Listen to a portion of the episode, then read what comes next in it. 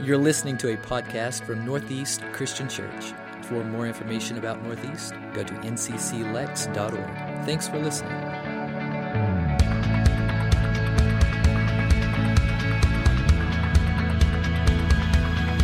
All right, so as you turn into your Bibles to John chapter 11, I want to start off telling you about a guy named Takichi Ishii. Takichi was hung for murder in Tokyo in 1918. He'd been arrested on more than 20 occasions and was known for having an unparalleled criminal record. And on one occasion, after attacking prison guards, Takechi was gagged and bound, and his body hung from the rafters in such a way that his toes would barely scrape the ground. But still, Takechi refused to apologize for what he had done. Just before Takechi was sentenced to death, he was visited by two brave Christian missionary women who tried to come to him and speak to him through his prison bars, but Takichi just growled at him like a savage animal. Seeing they were getting nowhere with him, they left him a Bible, hoping it would succeed where they had failed. And so Takichi started to read the Bible, the Word of God. And having started, he found he couldn't stop. And he read on. He continued to read until he came to the account of Jesus' crucifixion, and his attention was riveted by the sentence in Luke 23 where Jesus said, Father, forgive them, for they know not what they do. Takichi said that his life, later said that his life was transformed by these words of Christ from the cross. I stopped in my tracks, he said. It was like I was stabbed in the heart by a five inch nail. What had these words done to me? Shall I call it the love of Christ? Shall I call it his compassion? I didn't know what to call it. I only knew that for the first time, with an unspeakably grateful heart, I believed. As Takichi awaited his execution, he went on to say, People must have thought that I had a very remorseful heart because I was daily awaiting my execution, but that just wasn't the case. I felt neither sorrow, nor distress, nor pain. Listen to this. He said, locked up in my six six by nine prison cell, I was infinitely happier than every day I'd had in the days of my sinning when I did not know God. Whew. Day and night, he said, I talked with Jesus, and I was alive for the first time. Amen. Well, this is one of the countless testimonies of the resurrection power that Jesus Christ brings us to offer eternal life. Jesus called Takichi out of the tomb of his sin dead life, and he was born again unto a new spiritual and eternal life. He'd seen the glory of God in the face of Christ Jesus, and he'd gotten to know his God. I was infinitely happier, he said, than when I did not know God. Though Takichi was a dead man walking, yet he was alive for the first time. And though he died, yet he still lives on today. No longer was he a condemned man as he went to the gallows. No longer that savage criminal he'd once been. But he'd believed. He'd believed, and he was a new creation, described by his inmates, get this, described by his inmates as a new, joyful, loving, radiant man of God. Wow. You know, there's this crazy statistic out there that says one out of every one people are going to die. Death is certain to come to us all, but I wonder how many of us get to really live and experience this life transforming resurrection encounter, this relationship with Jesus Christ before we die.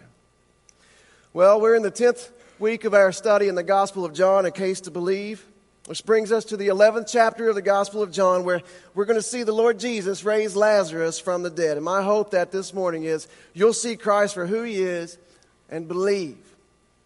And upon believing, that you'd have eternal life.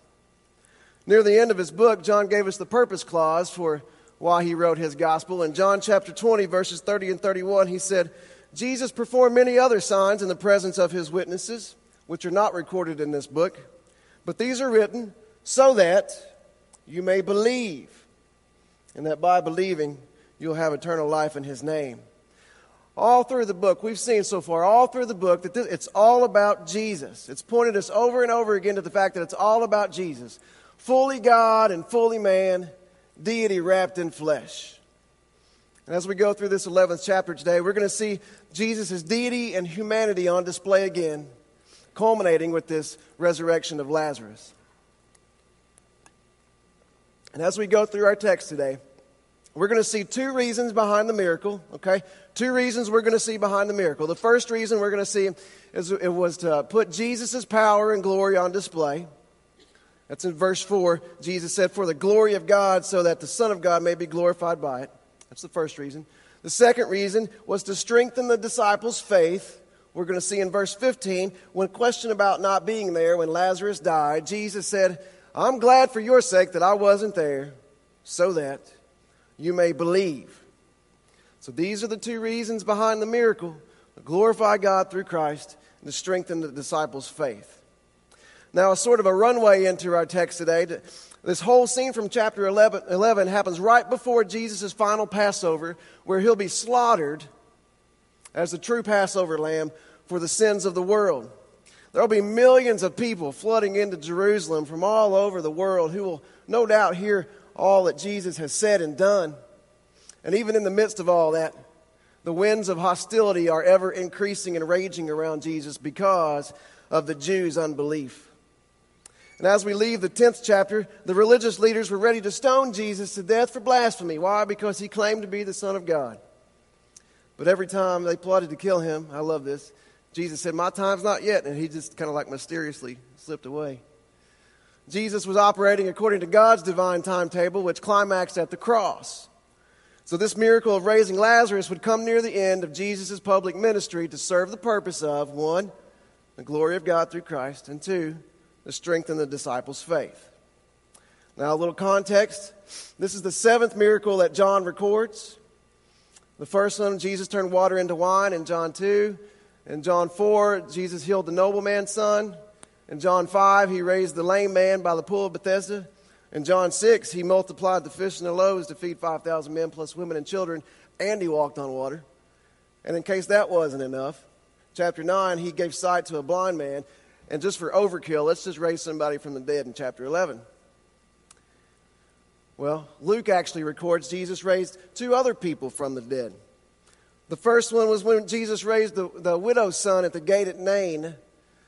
And the second one was when he raised Jairus' daughter from the dead. Now, the issue with those two, though, was that Jesus raised them right after they died. And with, with Lazarus, we're going to see he's been dead for four days. Now, I tell you that because that's a big deal. These Jews had a superstition that the spirit of a deceased person would hover over their body for three days looking for a way to get back in. And after three days, then it departed. So, even though the other two resurrections were legitimate miracles, some assume it wasn't miraculous because of this superstition that they had, but with Lazarus being dead four days, there's no doubt. Well, chapter 10 closed with the rejection of the Jews threatening to kill him in the temple because he claimed to be the Son of God, and that brings us to the 11th chapter today. So, first, let's look at the first six verses here and see our characters and our setting. In verses 1 to 6, tell us that Lazarus is the brother of Mary and Martha, who live in a little village called Bethany just outside Jerusalem. And Lazarus was sick. Now, we don't know the nature of his sickness, but verse 4 tells us this sick, Jesus said, This sickness is not unto death, but for the glory of God. So Lazarus is sick, and he sends his uh, sisters send a messenger about a day's journey to let Jesus know, Hey, Jesus, the one whom you love is sick. Now, the word for love there is the word phileo. It's like Philadelphia. It's human love. It's brotherly, brotherly love, human love.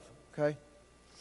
And then in verse 5, the word uh, in verse 5 where Jesus loved Martha and her sisters and Lazarus, that word for love is the word agape or agapao or agape, however you say it from Eastern Kentucky. Agape. And it means divine love. So with these two words here, we see both Jesus had this human love and divine love, humanity and deity. Okay? So, when we read that and we see that Jesus had both this human and divine love, what we expect to read next in, chapter, in uh, verse 6 is that so Jesus got up and ran as fast as he could to get to Lazarus. But that's not what it says, is it? What's it say? It says he waited two days before going. And we think, well, huh, well, that's strange. Why does he wait? Well, we know in verse 4, Jesus said, This is for the glory of God, that the Son of God might be glorified by it. That's one reason he waited, and the first reason behind our miracle. Then we come to verses 14 and 15, where Jesus tells the disciples, Lazarus is dead, and I'm glad for your sakes that I wasn't there, so that you may believe. That's the second reason he waited, and the second reason behind our miracle. So let me ask again. So why did he wait? Why does he wait when hard things come? Why does he wait when things look like they're going south and you expect him to come right away? Why does he wait? Why does he wait? Have you ever wondered that? I just want to tell you hope in God. He sees the bigger picture. It sure looked hopeless with Lazarus, didn't it? But the Bible tells us he waited for two reasons for the glory of God through Christ and to strengthen the disciples' faith. So hope in God. Don't give up. Four days after the sisters sent word to Jesus, in verses 17 to 21, he arrives on the outskirts of Bethany, and Lazarus has now been dead for four days. And remember, that's on purpose. And there's likely hundreds gathered there. In verse 19, many to console the sisters. There's hundreds gathered there to console the sisters. Some of these are professional criers. Now, if you haven't heard about the professional criers, these are people paid to lament the departed on behalf of the family. It's a common Jewish custom. And there's, there's, uh, there's people that are friends and family genuinely grieving there as well. And in verse 21, Martha meets Jesus on the road and he says, Lord, she said, Lord, if you'd only been here, my brother wouldn't have died. This is one of those times we wish we could hear Martha's tone or her voice inflection, whether she said it in frustration or as a confession of faith. But Mary had no doubt heard what Jesus said back in John 5, where he said, Very truly I tell you that uh, whoever hears my words and believes him who sent me has eternal life. John 5, 24 to 25. Has eternal life and will not be judged, but has crossed over from death to life. Very truly I tell you, a time is coming and has now come when the dead will hear the voice of the Son of God, and those who hear will live. Well, with that in the back of her mind, Martha has this brief discussion with Jesus about the resurrection, but clearly she's not picking up what he's throwing down. So Jesus answers her with this, with this zinger here in verse 25 and 26, and he says, Martha, I am the resurrection and the life. Whoever believes in me will live even though they die, and whoever lives by believing in me will never die. Do you believe this? Woo! Do you know anybody else that could say that?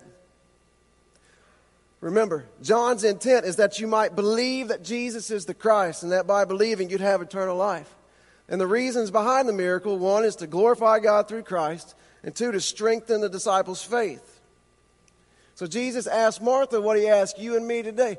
Hey, do you believe? Do you believe that He is the resurrection and the life? Not that He just can raise the dead, but that He is the resurrection. Do you believe that He is the life? Not that He just gives life, but He is, life. He is life. Life itself. Jesus is life. Eternal life for all who believe. I mean, this is the crux of the issue, isn't it? Do you believe? Do you? For those who refuse to believe, you should know that the Bible says you are without excuse. If you refuse to believe, it's not because the evidence is not, is not uh, enough. The evidence is massive, and I, I'm, I'm looking at some of it right now. Remember, all this is written so that you might believe unto eternal life. But if you don't believe, then you stand in the same shoes as the Jews who stood there condemned in their unbelief. Well, Martha goes back to get her sister Mary, who runs back and falls at Jesus' feet in verses 32 to 36. And she said the same thing that Martha said Lord, if you'd only been here, my brother wouldn't have died. And she's sobbing. And Martha is sobbing. And the paid criers are sobbing. The friends and family, they're all sobbing. Everybody, everybody's crying. Everybody's sobbing. And there stands Jesus, who enters into this mess and sees all this mess. And in verse 33, he's deeply moved and troubled in his spirit. Now try to imagine this. This is an intense moment. Jesus, who is life, is surrounded by people sobbing and wailing over death. And there's all this grief and sadness. And though he's fully God, he's also fully man, able to sympathize with us in our weaknesses. A man of sorrow is acquainted with grief. He feels a far more transcendent pain than we do. I mean, this is a moment of agony in his gut. Nevertheless, what's he do? Jesus enters into their mess and suffering, much like he still does today. Picture it. He's grieved, and he says, verse 34, Where have you laid him? Come and see, Lord. And then the shortest verse in the Bible, but one of the most profound, verse 35, Jesus wept. Now, to the Greek reader, those two words would have been the most astonishing that the Son of God would share in the sufferings of the human heart because they assume God is some kind of absentee landlord, disassociated, uncaring. Where's God in all this suffering? Where's God? Have you ever asked that question? Where's God? Have you ever wept over the loss of a loved one? I have. Did you ever question where God was in suffering? Well, He's right here. Moved by His compassion, moved by His love for people, the Son of God wept with those who wept. It rings with the Old Testament story in Exodus verse, chapter 3, verse 7 and 8, where God comes down and says, Surely I've seen the afflictions of my people, and I've heard their cry. I know their sufferings, and I've come down to deliver them. Jesus sees all this the loss of a loved one, the reality of pain that sin and death has brought to the world, the unbelief of the Jews, and even in the coming generations, including us here today, who would feel the same agonizing separations, the pain uh, separations that sin has caused. And there, amidst it all, stands one Jesus, the Son of God, and the Son of Man, and he wept. Can you feel that? Verse 36. See how he loved him. Jump back to John 11. See how he loved him. Oh, they had no idea how much Jesus loved him. It's still true today. But see it here the deity of Jesus Christ, fully God, and the humanity of Jesus Christ, God made fully man. Why? Why would, he, why would he leave his throne in heaven on high to come and enter into our mess and suffering today? Why? You've heard John 3:16. For God so loved the world. God so loved you in your sin and suffering that he gave his one and only son that whoever should believe on him might not perish but have eternal life. Why? So that you might believe Jesus is the Christ and that by believing you'd have eternal life in his name. Amen. I am the resurrection and the life. Not that he just gives resurrection, not that he just gives life, but I am, he says. This is not a principle, he's a person. It's not a point to be made, he's a person. The resurrection and the life is a person, and his name is Jesus Christ. And whoever believes on him, they're not going to die. Though they die, they'll live and whoever lives by believing on him will never die. Do you believe this? Can you see it? Picture yourself there in the crowd. Visualize the scene. Hear his words. I mean, this is an intense moment. And as we approach the climax here, Jesus has just made this incredible statement of a spiritual truth, and now he's going to illustrate it with a physical picture. In John 6, he said, I'm the bread of life, and he made a meal to prove it. In John 9, that Ballard taught us last week. He said, I'm the light of the world, and he gave sight to a blind man to prove it. And here in chapter 11, he says, I'm the resurrection and the life. And now I'm going to do just that to prove it. So Jesus enters into this mess, and upon seeing this pain caused by sin and death, verse 38 to 44, he's deeply moved and troubled in his spirit. Now, the word used here is meant to convey an extremely strong emotion, sometimes translated to shudder. Have you ever shuddered with emotion before? It's what Jesus is doing here. He's shuddering with emotion. As the Son of God, he's indignant over sin and death and the sorrows it brings the people that he loves so much. See, all this is a picture of what, of what uh, sin has done to the world that God so loved, yet what he's still done to deliver us in spite of that. God so loved the world that he sent his only son into our mess to destroy the works of darkness, 1 John 3 says. And he comes in verse 39 and he says, Take away the stone. You know, God's always used people to do what people should do. We can't raise anybody from the dead, but we can roll that stone away. God does what only God can do, only He can raise the dead. And He commissions us to do what we should do and invites us to join Him in His work. Then I love Martha here. Martha, but Lord, He stinketh. For those of you that know the King Jimmy, He stinketh. In those days, the, Jew, the Jews didn't embalm their dead, so burial was immediately after death so as not to contaminate their homes, right? So after four days of death and decay, you can understand Martha's concern. Of course, he stinks. But Jesus answers in verse 40 Did I not tell you that if you believe, you'll see the glory of God? Faith sees the invisible, believes the incredible, and receives the impossible. How many of us know that believing in God is not the same thing as believing God and taking Him at His word? Amen. We like to say, Yes, Lord, I know you said you're the resurrection and the life. Yes, Lord, I know you said you're the Son of God and the Son of Man. And yeah, I kind of believe that, but that's a big jump from believing that this dead guy's going to walk out of that tomb right now. Woo. You've heard that saying before seeing is believing. I think Jesus would contest that here and say, actually, believing is seeing. I mean, that's what he told Thomas in John 20, right? He says, You believe because you see?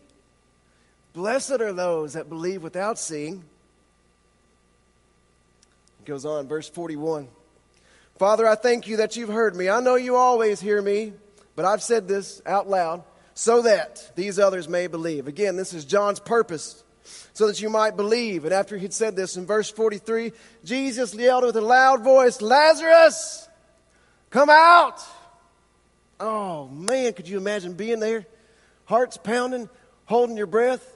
Imagine being, imagine being there as one of his disciples, standing shoulder to shoulder with him when Jesus tells this dead guy to come out of the tomb and trying to peek into the darkness to see what happens next. I mean, this is a big moment. This is a huge moment. You know why it's a huge moment? Because if Lazarus doesn't come out of that tomb, then you've got no hope. We've got no hope. But when Lazarus comes out of that tomb, whoo, that just changes everything, doesn't it? Just imagine this. You could probably hear a pin drop. When suddenly in verse 44, the dead man came out. Did you hear that? The dead man came out. I mean, he was dead. He was four days dead. And Jesus brought him to life by his word. What do you think he looked like? Did he still stinketh? Could he talk? Can you picture witnessing all this? Then Jesus says, Take off the grave clothes and let him go. Oh, man, I would love to have been there. Can you even imagine what was going through Lazarus' mind when he walked out of that tomb? Was his life ever the same again? Was he ever afraid to die again? I could picture Lazarus, Lazarus fresh out of the grave singing, Oh, grave, where's your victory? Oh, death, where's your sting? Jesus has led captivity captive. He's conquered sin, death, and Satan. Revelations 1.18 says, And he holds the keys of death, hell, and Hades. And on this day, he proves yet again that he alone is the Son of God and the Son of Man. And there is no other. Woo, that's right. But yet, to call Lazarus out of that tomb was to put himself in that tomb. See, all these signs were pointing to the greater resurrection, the greater life, the greater miracle. You see it? The cave tomb, the stone rolled away, the prayer, the grave clothes.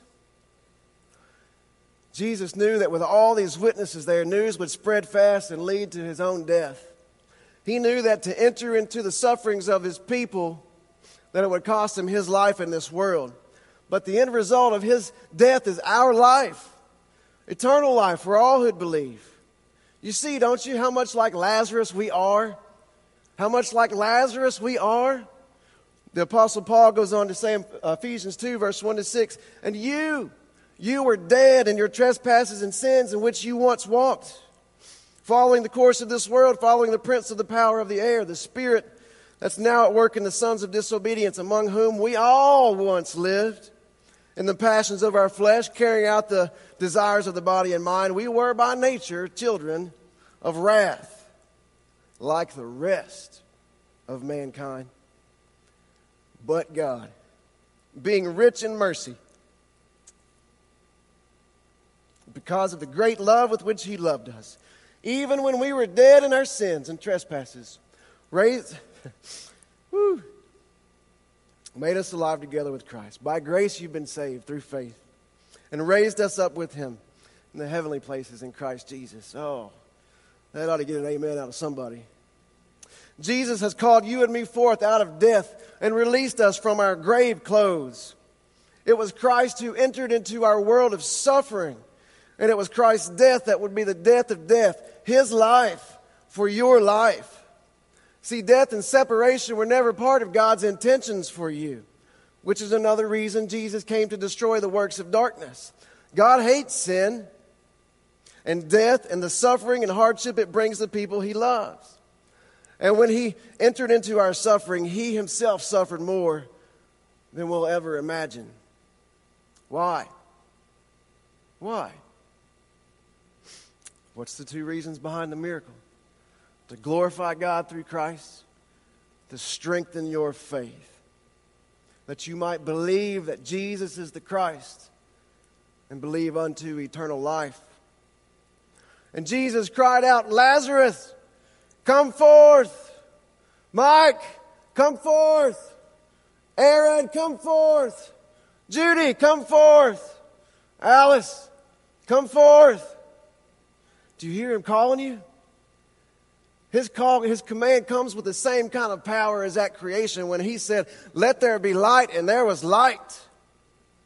And in the same way, Paul says in Ephesians 2 that we who are dead in our trespasses and sins were called out of the grave by the one who is the resurrection and the life. And he's raised us to life with Christ. Amen. We who were bound in the grave clothes of sin, dead to spiritual matters, he makes alive by His Word and by His Spirit. See, this is a picture or a microcosm of all of us who've been born again to a new life in Christ. We weren't just deaf and blind and mute to spiritual matters, we were dead, hopelessly dead. And the dead can't raise themselves. Just think about Lazarus after being raised from the dead. I wonder if his mindset was like that of Paul's, the apostle Paul's, who said in Philippians 1:21, "Hey, for me to live is Christ, to die is gain. What do you do with that kind of Christ confidence? Some of you have heard this before, I've talked to. But picture this. They're telling Paul, Paul, Paul, we're going to put you in chains. Ha, you could chain me, but the word of God can't be chained. Paul, we're going to beat you and make you suffer. Ha, I consider the sufferings of this world not to be compared with the glories to come. Paul, we're going to chop your head off and kill you. Absent from the body present with the Lord. What do you do with that kind of Christ confidence? He was unstoppable.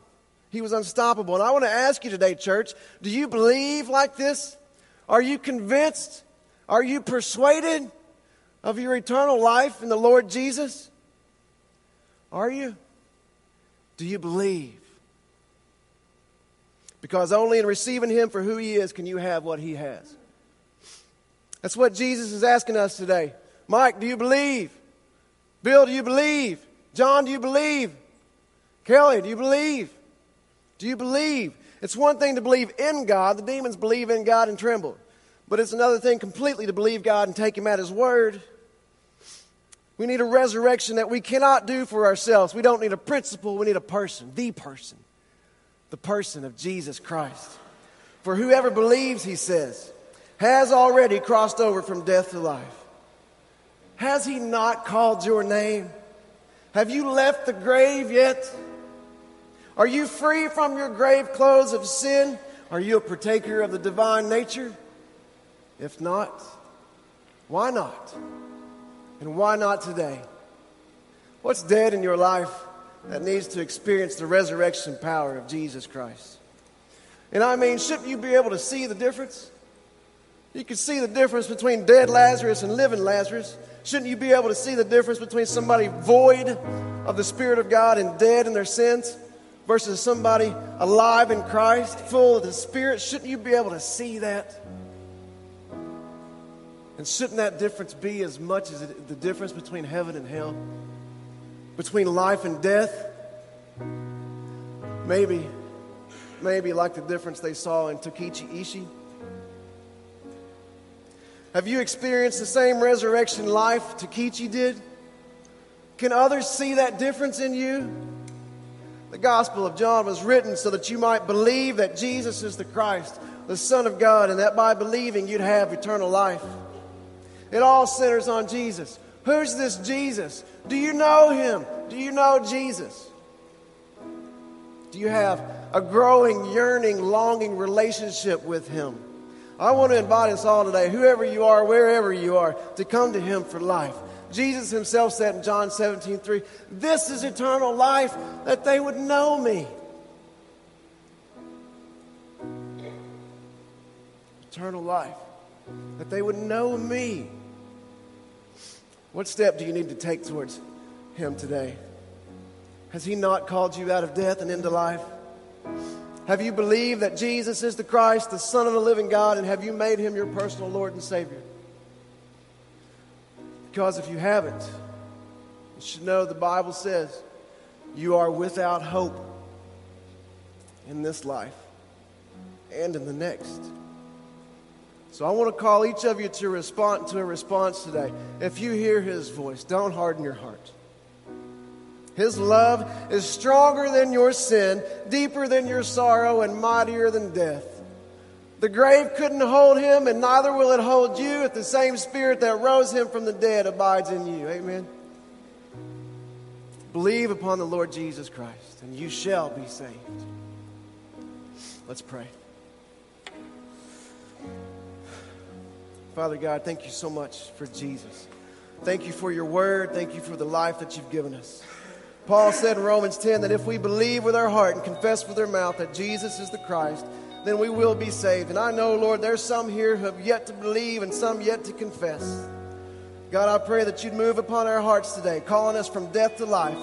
And with that same spirit that rose Christ from the grave, that we'd all hear you calling us and believe with a bolder, more confident faith, a strengthened faith unto eternal life. So as we respond to your call, May we behold the your glory in the face of Christ Jesus with a strengthened faith and know that you and you alone are God, our resurrection, our life, and our hope. For Jesus' sake. Amen.